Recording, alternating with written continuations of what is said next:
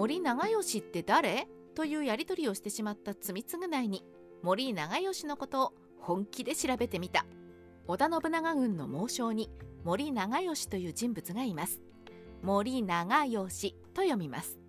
と解説を入れないとそもそも名前を読めない人も多かったのではないでしょうか。それくらい言ってしまえばマイナーな戦国武将です。どうしてそんな武将の話をするのかというとライターである私自身の親戚に先祖は森長吉に仕えていたのだというおっさんがいたという個人的な思い出ゆえとなります。冠婚葬祭でしか会わない人だったのですがそのおっさんに対してそれなりに戦国時代を知っている顔をしていた小学生の私森長吉って誰？と聞いてしまった記憶がありその罪滅ぼしに歴史についてのライターをやらせてもらっている今真面目に森長吉ってどんな人？を調べてきました。が思い返せばその時のおっさんの私に対する回答も非常に森長吉に対しては失礼なものでして森長吉というのは本能寺の変で信長に付き添った有名な森蘭丸のお兄さんだよという説明を受けたのです。そうなのです。親戚のおっさんに限らず森長吉って誰に対する回答としてあちこちで出てくるのがあの森蘭丸のお兄さんですという説明。確かにこう聞くと一瞬分かった気になるのですがこれはあらぬ誤解を招いてしまう回答でもあります。幼い頃の私もこれを聞いたせいで森長吉というのは弟の森蘭丸が信長の故障として寵愛を受けたおかげで便乗で出世した人かという印象になってしまいました。この印象は間違いでした。森蘭丸が信長に取り立てられたから出世したのではなく森長吉が頑張ったから弟も目をかけられた？まずそもそもの出自から。森氏というのはそもそも美濃の国の時家に仕えていた一族。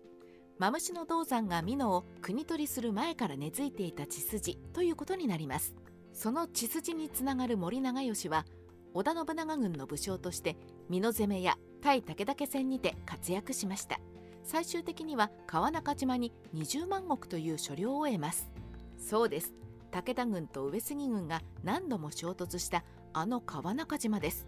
その武田家から奪った所領に森長吉が入ったわけですからつまり上杉軍との最前線に突出した土地を守るという重要な役目を信長から任されたわけです。この森長吉は戦にかなり長けた人物であったらしく勇猛果敢な戦いぶりで知られておりました。弟の森蘭丸よりも前に兄の森長吉の方も信長に目をかけられ重宝されていたようです。何であれ一代で20万石の大名に取り立てられたのは信長の信任も厚かった上に実力も備わっていたと解釈できます。弟の蘭丸が信長に愛されたゆえにそれに便乗して出世したなどというよりはそもそも森長吉ら森氏の働きが目覚ましいがゆえに信長も蘭丸を可愛がった。というところでしょうか。運命が急転したのは本能寺の変よりも小牧長久手の戦い。そんな森氏にとって本能寺の変で森蘭丸が撃たれたことは大変な痛手でした。ですが実はこの時森長吉は素早く豊臣秀吉の傘下に加わって柴田勝家らと対峙する構えに入っています。信長の次は秀吉ということを早期に見抜いていたようでこの書生の判断の良さも大したものです。もともと信長に重宝されていた武将で秀吉にも重宝されたわけですからそのまま行けば前田利家あたりに連なる豊臣家の古参の名門にまで出世する可能性もありました。運命が急転したのは豊臣秀吉と徳川家康が対決した小牧長久手の戦いです。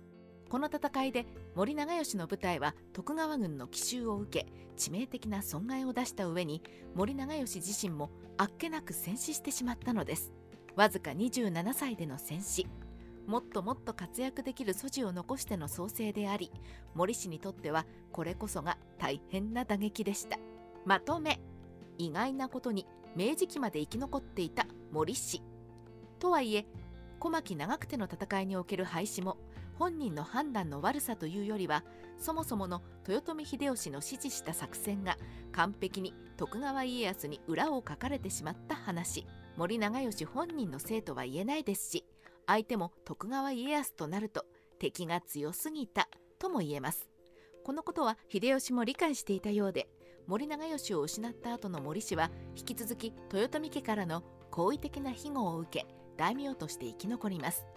その後紆余曲折はあるのですが実は森氏は徳川時代をも生き残り微力な商藩にはなっていましたが明治維新にも参加しているのです。森長吉が小牧長久手の戦いで戦死してから300年後にその子孫が因縁の徳川家が倒れるところまでを見届けることができた。というのはこれはこれで面白い歴史の巡り合わせと言えましょうか。ほのぼの日本史ライター。社の独り言。ということは前述のライターの親戚のおっさんの家筋もまた明治維新に参加していたのでしょうか。それはそのおっさんが子もなくすでに亡くなってしまったのでもはや確認のしようもございません。第一こうして森長吉の生涯をまとめてみるとあのおっさんは森長吉という人は秀吉の中国大返しにも参加していた武将だなどと豪語していたあたりが明らかに史実と比較して間違っていることも分かってきてしまいなんだかいろんな意味でそもそも怪しい話な印象になってきてしまったのですが